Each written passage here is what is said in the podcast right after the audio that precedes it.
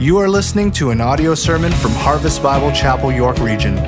For more information, visit hbcyr.ca. Father, we bow before you to declare that you are the living hope. And God, to confess that so often we place our hope in things that can never satisfy us. God, maybe in future circumstances, maybe in future material things. God, we place our hope in so many things whose foundation are crumbling before our very eyes. And I pray this morning, God, by the power, by the presence of your Holy Spirit, God, would you speak to us through your living word and draw us again closer to Jesus Christ that we might be transformed into his likeness. God, thank you. Thank you that you've promised to do that this morning as we open up your word. And so, God, do it, we pray. We pray this in the name of your Son. Amen.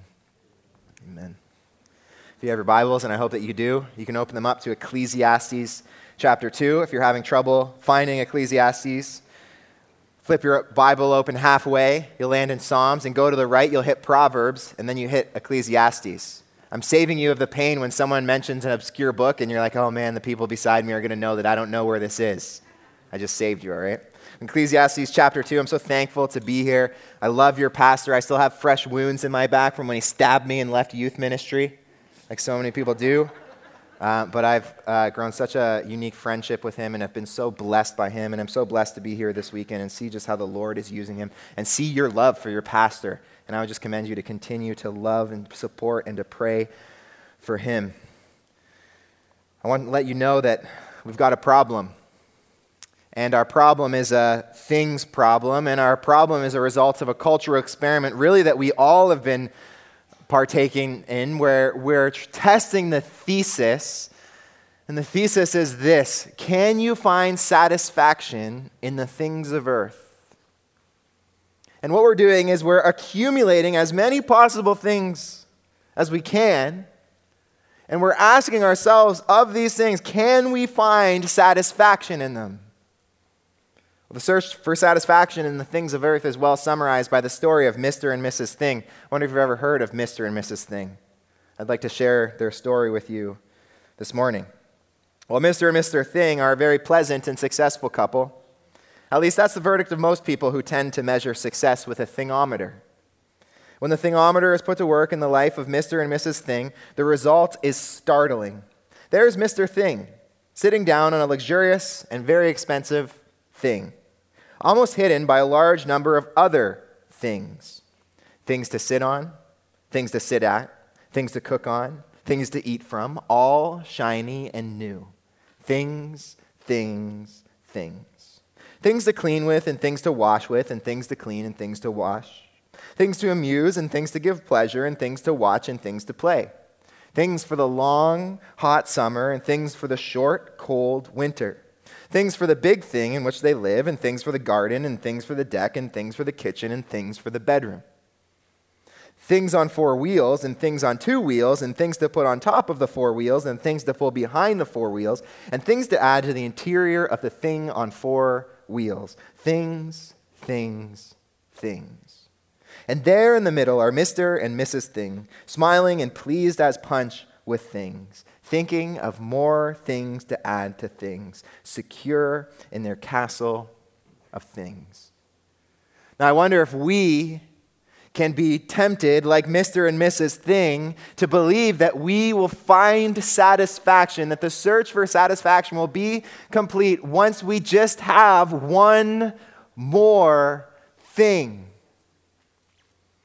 I wonder if you could answer me this question this morning. If I only had blank, then I would be satisfied.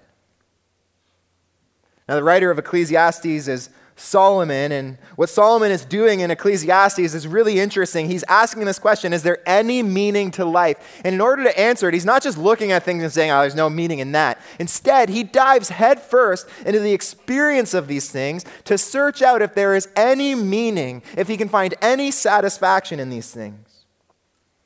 And this morning, what he wants to do for us is demolish this idea that we could find satisfaction if we just had one more thing. Now, let's read Ecclesiastes chapter 2, verses 1 to 11 together.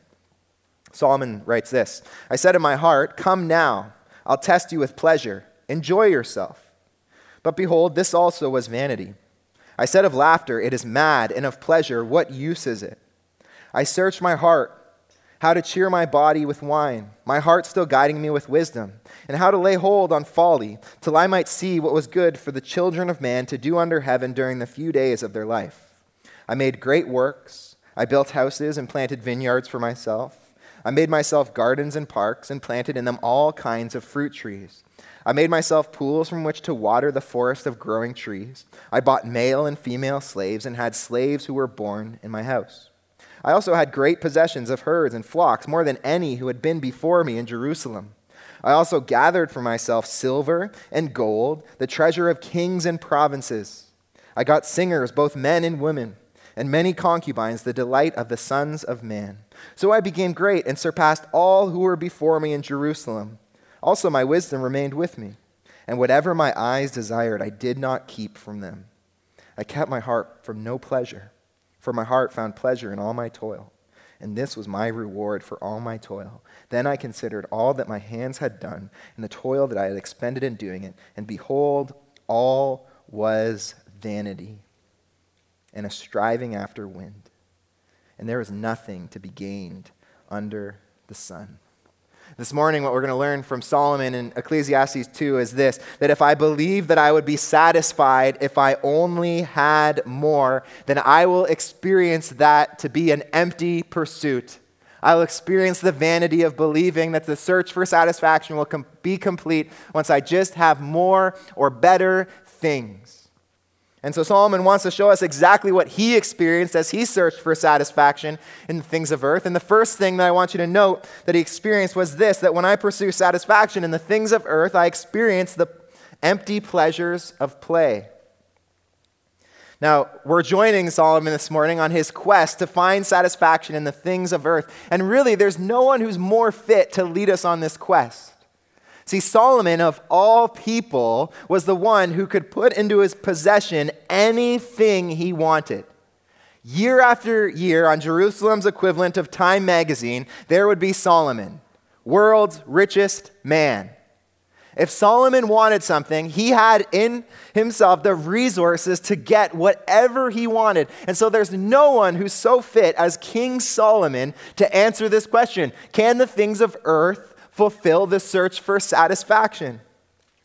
Now, it's fitting that Solomon is qualified to do this because he is the man who does it. And so look at verse 1. It says, I said in my heart, Come now, I will test you with every pleasure. Enjoy yourself. What Solomon is saying is he's going to possess every possible thing of earth. He's going to experience everything you can experience from the things of earth. And he's going to ask himself this question Can I find satisfaction in this? It's as though there's like a conveyor belt that's running past Solomon. And on this conveyor belt are all the things you could possibly acquire for yourself. And he stops at each one and he picks it up and he tries to squeeze as much satisfaction out of everything of the earth that he possibly can. He tries to ask himself this question Can I find pleasure in this? And he picks it up, and the answer is no. And so he puts it down, and the conveyor belt keeps going and going, and he picks up these things and keeps asking the question Can I find satisfaction? But in the end, after trying to enjoy himself by unlimited indulgence in the things of earth, look at what he says at the end of verse 1.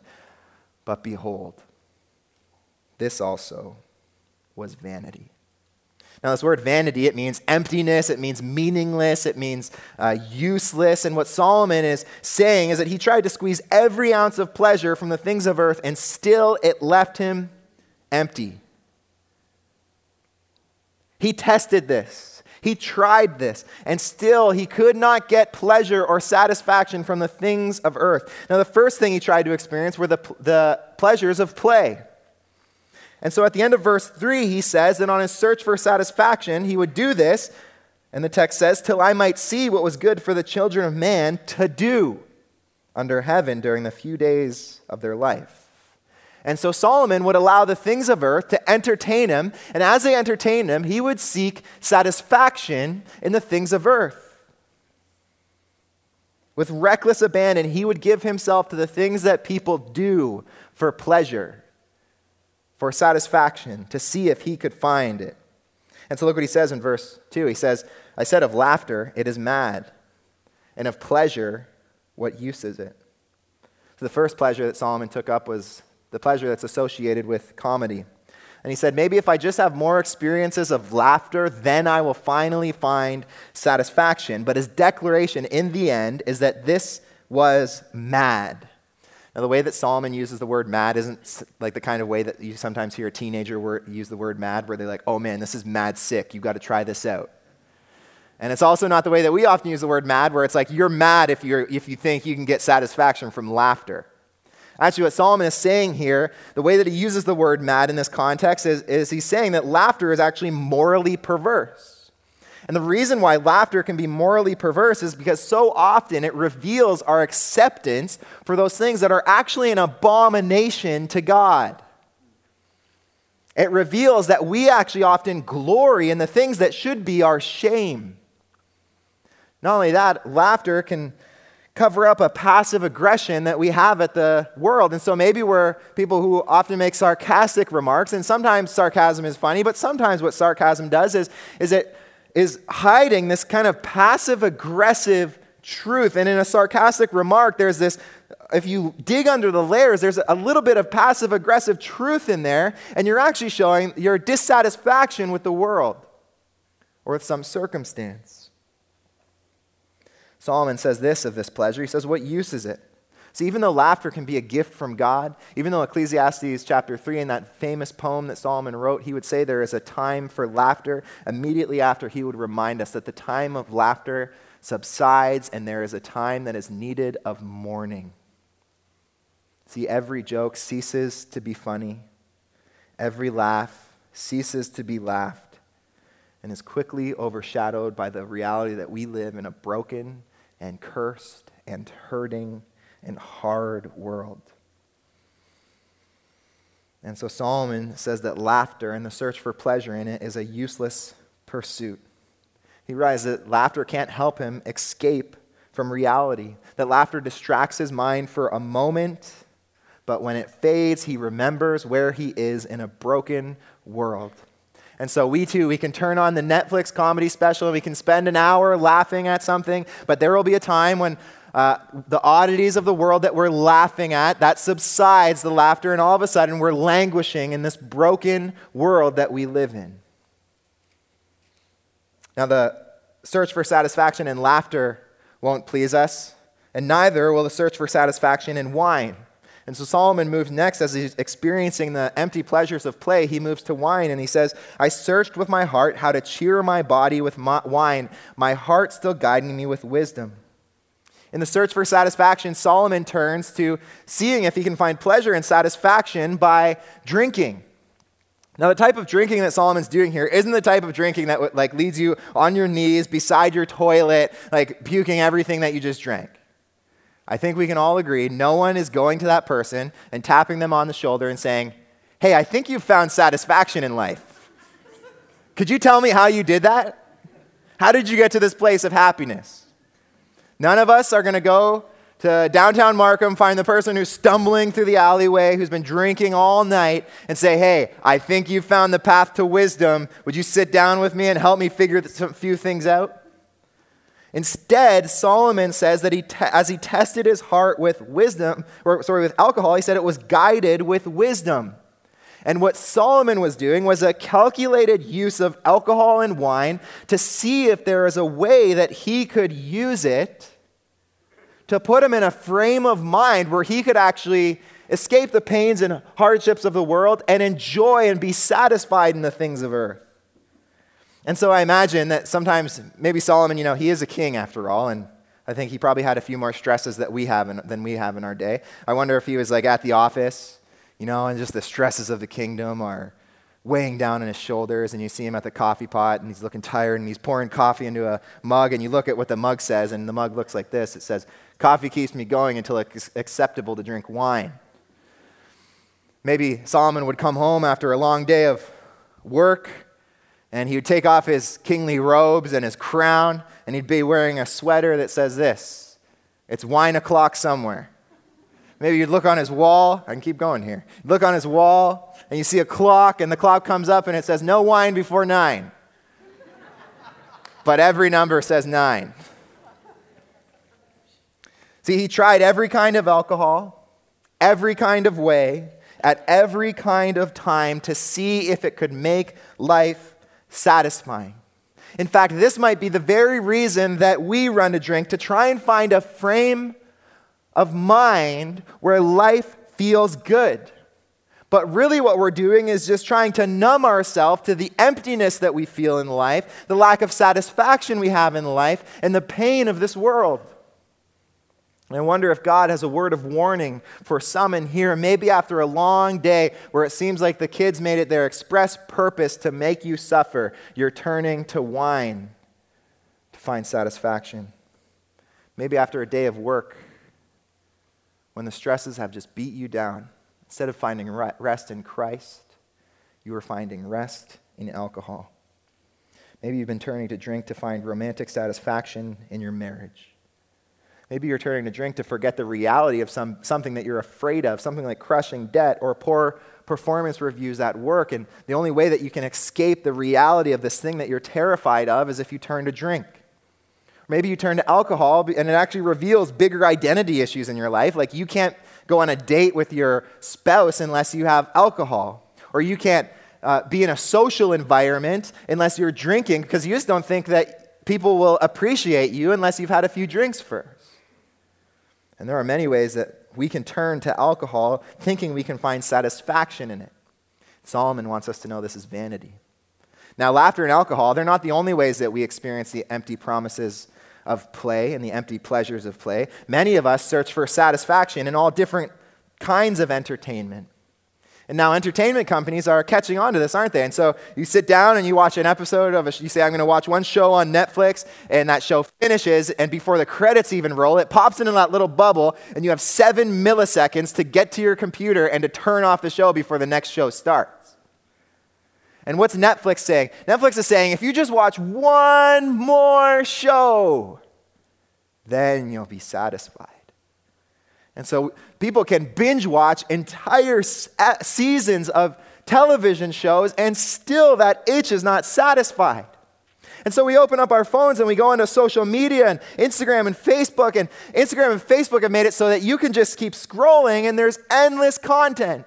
And you're searching for satisfaction in something you could see, and, and you're scrolling and scrolling and scrolling and scrolling, yet you never run across something that eternally satisfies you.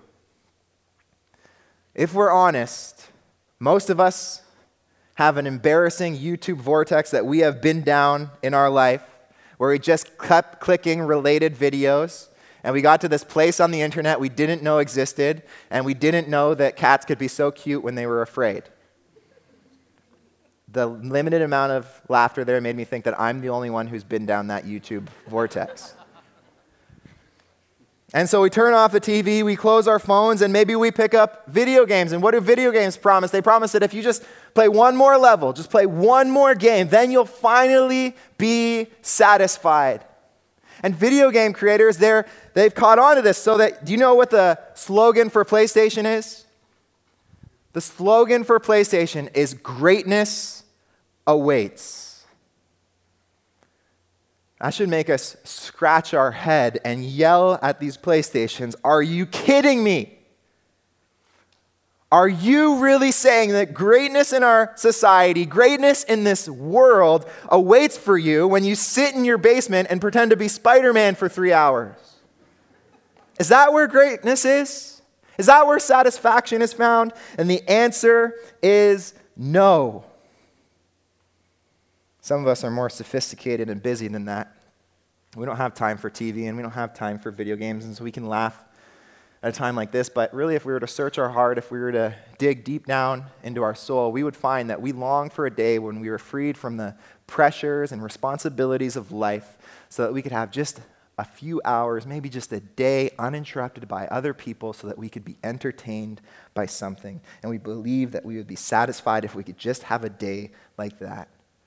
And deep down, we believe that we can find satisfaction in the pleasures of play, but they are empty.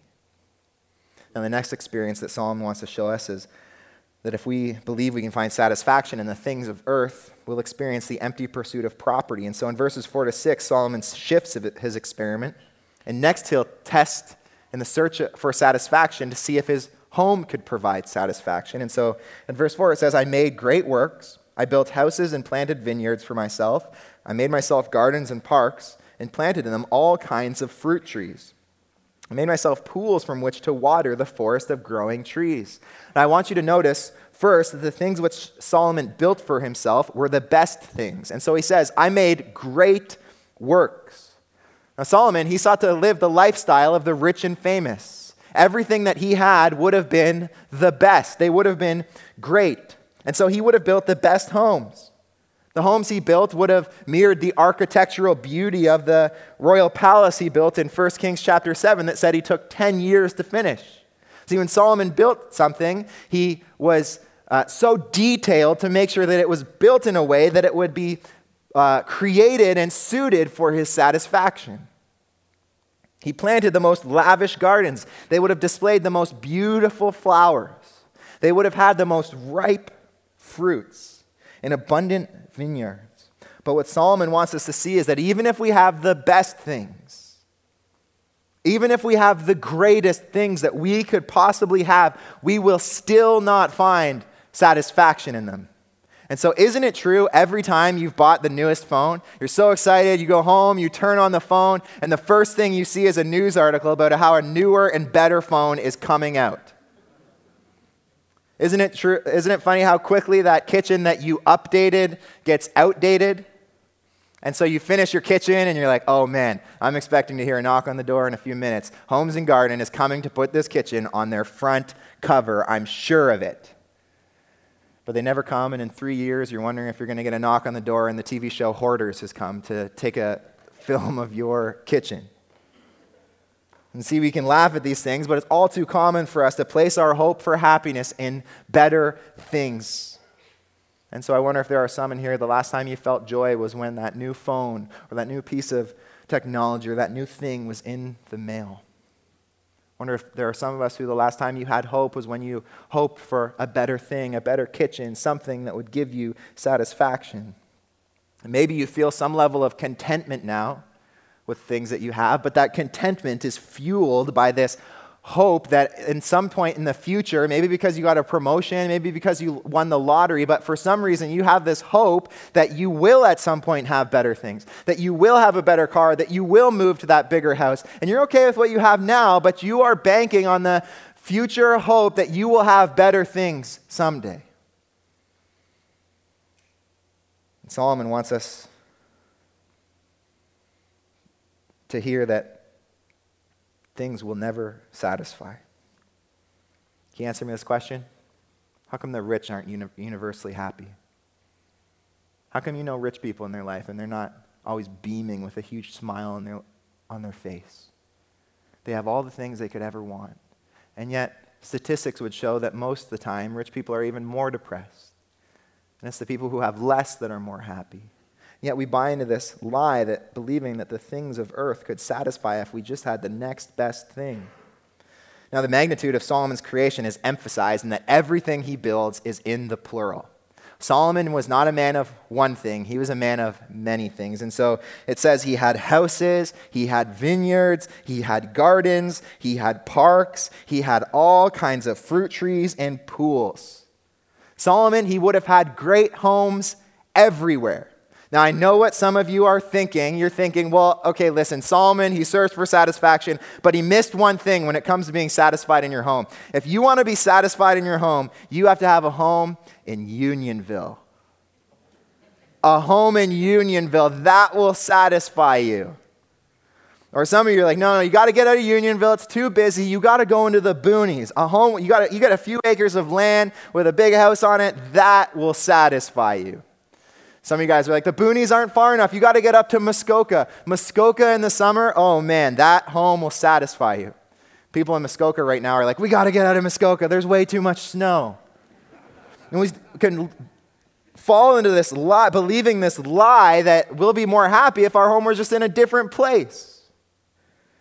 But Solomon's declaration is this he had homes everywhere, and still it was vanity. If you place your hope for satisfaction in a home, you'll be sorely disappointed. Now, we get a sense in the text that Solomon is rebuilding the type of paradise that Adam and Eve lived in. And so he had all kinds of fruit trees. And this echoes back to the Garden of Eden, where Adam and Eve lived in perfect fellowship with God and they were able to enjoy and glorify God and all the things that God had created for them. But there's one distinct difference in Solomon's garden. In Solomon's garden, he could, part, he could uh, eat anything he wanted. There was no tree that he wasn't allowed to eat from. All of these gardens were built with the express purpose of satisfying him. And so these weren't public gardens. These weren't for other people to enjoy. Every detail was uniquely crafted for Solomon's pleasure. Everything served the purpose of satisfying Solomon. So notice when you read through verses 4 to 6, notice the self centered language. He says, I built houses and planted vineyards for myself. I made myself gardens. I made myself pools. Solomon built a paradise of great houses that were many in number, and all perfectly served him, and still his declaration is this it's meaningless. Now we are foolish if we, having infinitely less than Solomon has, believe that we could be satisfied in having more. This is the foolish pursuit of believing that you can find satisfaction in the things of earth. Well, Solomon's not done his search yet. He still has one more experience to have, and, and he experiences this as he searches for satisfaction in the things of earth. He experiences the empty promise of possessions. The last thing that Solomon wants to teach us as he tests all the things of earth is this that even the promise of possessions and money can't bring satisfaction. And so in verse 7, he writes, I bought male and female slaves and had slaves who were born in my house. Now, as Solomon talks about slavery, you need to know that the Bible doesn't condone the type of slavery our minds generally think of when we hear the word slavery. This wasn't the type of slavery that's been exhibited in the past several hundred years. This type of slavery was actually a lot closer to our employer employee distinction that we have in our workplace. And Solomon is saying that he had countless servants that would wait on him hand and foot and would do any task that he didn't want to do if Solomon wanted to take a day off, he had servants who could do it. Now, there are some people here who are like, okay, stop the search for satisfaction. We found it. If I had a servant who would clean the washroom anytime I wanted, I would be satisfied. But Solomon wants us to know that if you have servants that would do anything so that you had all the control in your life you could possibly have, so that you could do whatever you wanted, whenever you wanted, still you would not be satisfied. In the 1970s, two psychologists named Edward L. Deci and Richard M. Ryan, they set out to answer this question. They said, how can you be happy in life? Specifically, they're answering the question, how can you be happy in life when so much of your life is dedicated to work? And their conclusion, part of their answer came to be that you can be happy in life and in your work once you've attained autonomy. And they established that the more control you have over your schedule, over your time, over what you do, over where you go, the more control you have, the more happiness you will have in your work. And in many ways, we can buy into this lie, and this lie is promoted to us week in and week out that if you can just uh, live the type of life where you can fly to any tropical destination at any time you want, then you'll be happy. If you can golf as much as you want, wherever you want, then you'll have find satisfaction. In our hearts, many of us agree with this conclusion. We imagine a life where we could do whatever we want and we could have satisfaction. We think if we just had the money and we just had the possessions and we just had the people who were working under us who made it possible for us to do whatever we wanted, then truly we would have found satisfaction. Well, Solomon tested the claim that those two psychologists made, and he's here to say it doesn't satisfy. It's an empty promise. More control will not satisfy you. Now, next we see that Solomon had all the possessions that would show the world that he was rich. He says, I also had great possessions of herds and flocks, more than any before me in Jerusalem. And if having all the possessions of the world weren't enough, he also had all the money in the world. And so he says, I also gathered for myself silver and gold, the treasure of kings and provinces. Solomon committed to acquiring as much money and as much possessions as possible. He would be like the uh, man, John D. Rockefeller, who was once asked by a journalist, How much money is enough? To which he replied, Just a little bit more. Now, as each of us commit to this search, as each of us try to get more money and more possessions, we get small tastes of its end. We, we realize that as we get more, that it doesn't satisfy the way that we thought it would. So much so that Benjamin Franklin wrote these words. He said, Money never made a man happy yet, nor will it. There is nothing in its nature to produce happiness. The more a man has, the more he wants. Instead of its filling a vacuum, it makes one.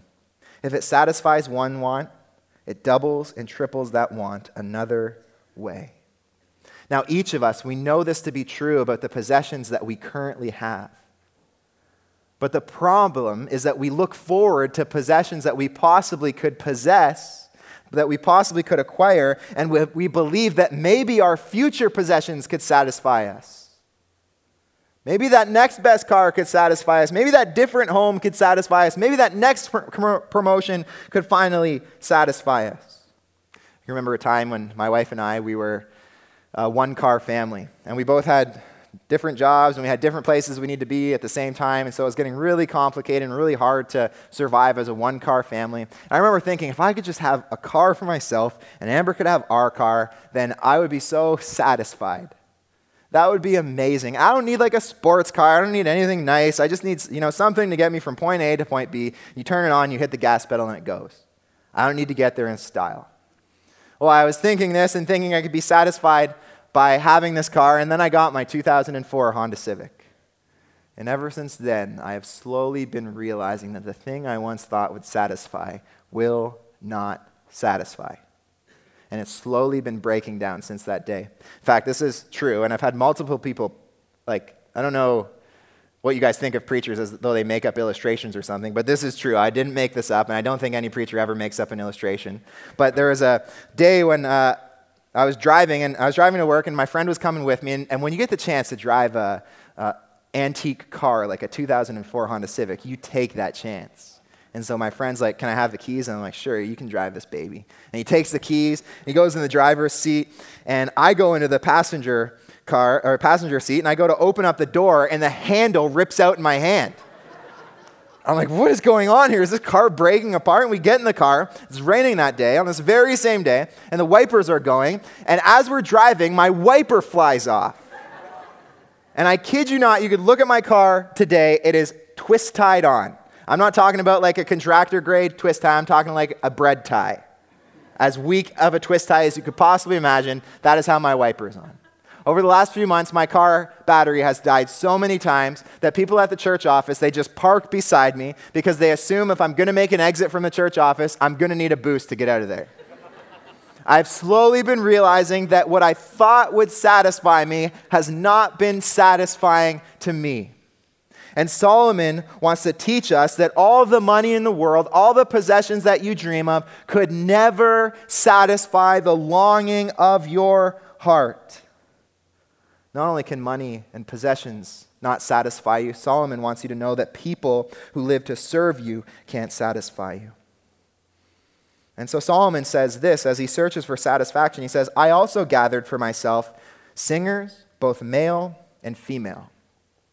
Now, maybe you're thinking right now that having a bunch of male and female singers follow you around all day and sing to you isn't your idea of satisfaction. You're like, that's my idea of really creepy. But it's not only people serenading and singing to you that could be a way that you seek people for satisfaction. It's a tendency of the human heart to believe that other people can satisfy us.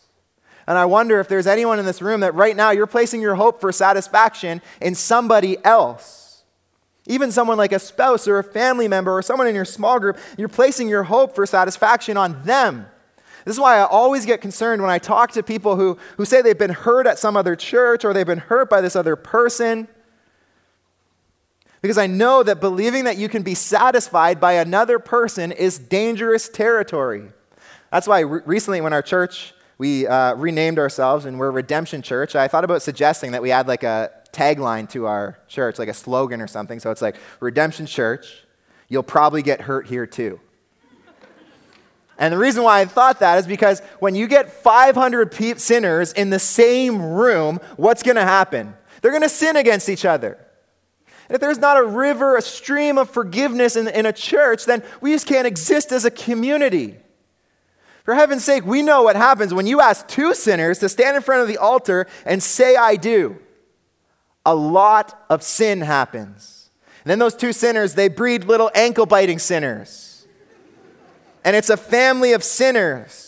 And if there's not a spirit of forgiveness in this community, it cannot stand. And listen, if you're placing your hope for satisfaction in a person, you will be sorely disappointed. I hear all the wives in the room saying, Amen.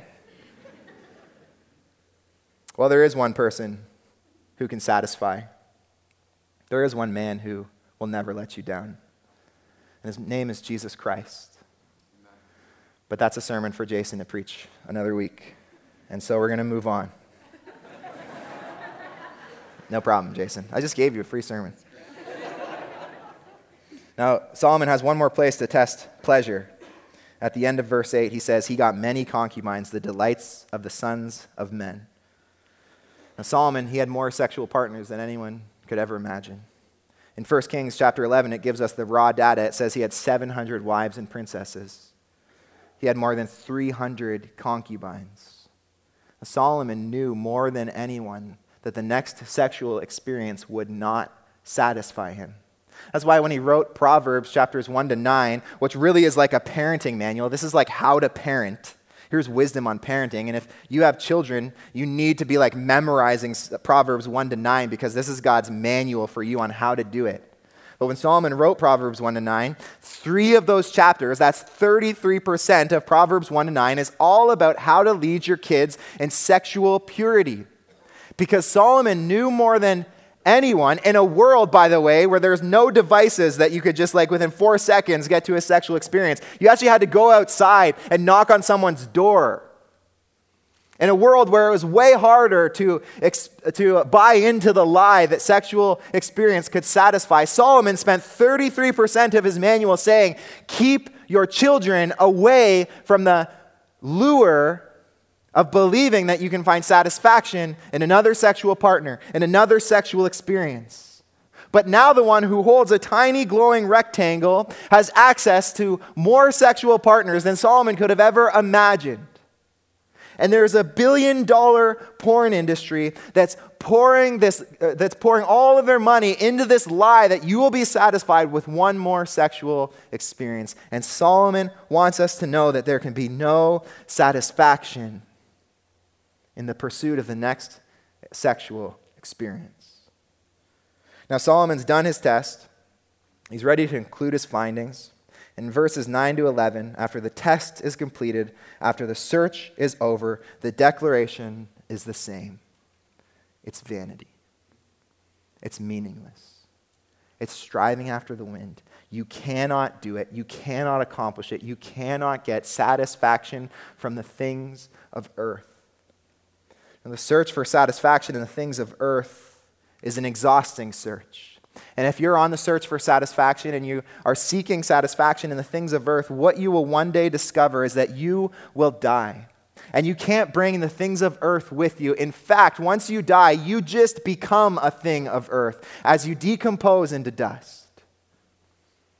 And you've searched your whole life looking for satisfaction in the things of earth. And what Ecclesiastes forces us to consider and realize is that we cannot find satisfaction in them teaches us that the worldview of materialism is empty.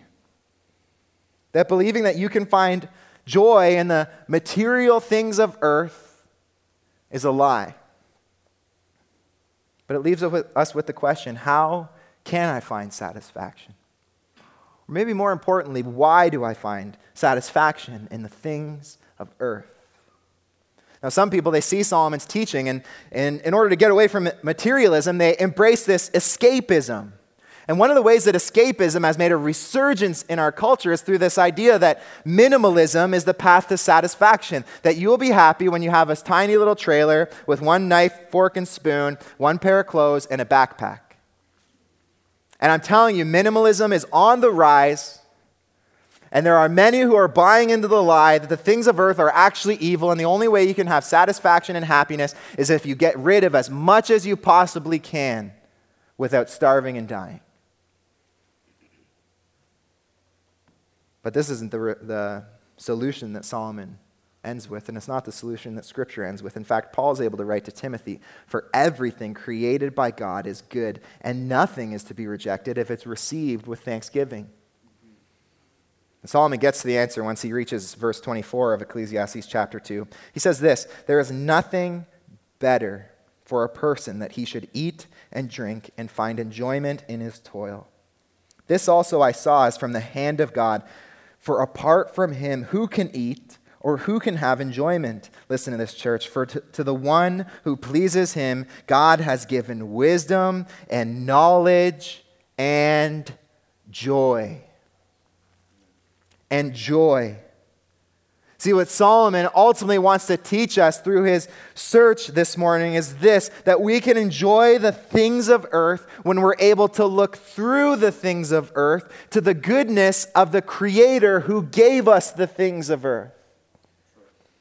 We can find satisfaction when we look through these things and see our good and heavenly Father. So Augustine, he writes this. I love this. He says, This is how our souls climb out of their weariness towards you and cease to lean on the things you created. We pass through them to you, Lord God, who created them in a marvelous way. See, once you know the giver of good things, you're free to actually enjoy the thing itself because through the thing that you are enjoying, you are actually glorifying the giver of all good gifts. But the only way that you can enjoy the gifts that God gives is if you know the Father. And the only way that you can know the Father is if He reveals Himself to you. And I have amazing news for you this morning that God has revealed himself to you through his son Jesus Christ. Look at what the writer of Hebrews says. He says, Long ago, at many times and in many ways, God spoke to our fathers by the prophets, but in these last days, he has spoken to us by his son whom he appointed the heir of all things, through whom also he created the world. You see, the man Jesus Christ came to this earth and he came so that he could live the life of righteousness that you as a sinner needed in order to stand in front of a holy God. Jesus came so that he could die the death that you needed to pay in order to pay for the penalty of your sins. Jesus came with the mercy that we required as we begged the Father to give us eternal life. He came with the grace that we did not deserve as we received the gift of eternal life in Him. And as Jesus came and died and was resurrected, the floodgates were opened for sinners to come and to place their faith in Him and to finally know the Father. Through Jesus Christ, we have access to the Father. And there are some here this morning who need to hear that because you've been living your whole life searching for satisfaction and you haven't known this one man who can truly provide it Jesus Christ. The one man who is enough to eternally satisfy you. And this man calls you this morning. In Isaiah 55, verses 1 to 2, he says these words Come, everyone who thirsts, come to the waters. And he who has no money, come buy and eat. Come buy wine and milk without money and without price. Why do you spend your money for that which is not bread, and your labor for that which does not satisfy? Listen diligently to me and eat what is good, and delight yourselves in rich food. Listen, would you come to the one who invites you to finally experience satisfaction in him? In this moment, you can place your faith in him and in this moment, the floodgates of joy and satisfaction and pleasure will be opened to you through the Son, Jesus Christ. Now, once you know God, once you walk with God, the things of earth, they become vehicles for His glory. The things of earth, they declare the greatness of the one who gave them. I love what Jonathan Edwards says. He says, Creation preaches God's glory. So that everything you could possibly experience on this earth, what it's doing is it's like it has a megaphone and it's saying, God is so great. As you're experiencing this thing, you're realizing the goodness of the God who gave them. This is why the psalmist in Psalm 19, verse 1 says, The heavens declare the glory of God, and the sky above proclaims his handiwork. Because when you experience the things of earth, you are being preached a message of God's infinite and eternal glory. I love what Jonathan Edwards writes regarding this. He says, The enjoyment of God is the only happiness with which our souls can be satisfied. To go to heaven, fully to enjoy God is infinitely better than the most pleasant accommodations here. Fathers and mothers, husbands, wives, or children, or the company of earthly friends. And we could add to this list all the things of earth are but shadows. But God is the substance. These are but scattered beams, but God is the sun. These are but streams, but God is the ocean. See, once you know God, through Christ, you look through the things of earth to the glory of God. And you're actually able to experience pleasure because you are living in the way that God created to live you to live. You're giving glory to the Father. And so John Piper helps us practically understand how this works. He says all of God's creation becomes a beam to be looked along a sound to be heard along, or a fragrance to be smelled along, or a flavor to be tasted along, or a touch to be felt along. All our sense become partners with the eyes of the heart in perceiving the glory of God through the physical world. See, what Solomon has done for us this morning is he has unleashed our potential to experience joy and satisfaction and pleasure in the things of earth. And there are some here who need to be freed, like I was freed, from believing that experiencing joy in the things of this earth is an evil thing. And some of us need to be freed to the reality and the truth that when you are playing with your children and you have so much joy in that moment and you're having so much fun in that moment and you're not on your knees, your hands aren't lifted to the heavens, you're not singing a praise song, you're watching Paw Patrol. In that moment, you are bringing great glory to the God who gave you that good gift for you to enjoy.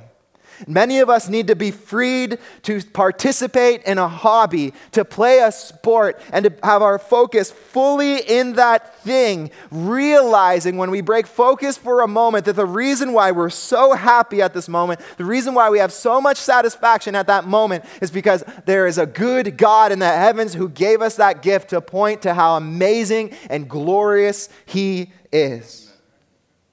See, the gospel frees us from the guilt of materialism and the foolishness of escapism and minimalism and unlocks for us the pleasure that can come in our play, the true joy that we can find in our property. Shows us that it's okay to enjoy all the things of earth when it points to the glory of the God who gave it. Let's pray. Father, we do, God. We glorify your name for who you are. And we give you thanks for your goodness. Lord, it is so abundant towards us. And supreme of, above all the things that you gave to us is Jesus Christ, the Son. God, we thank you for him, for through him we know you.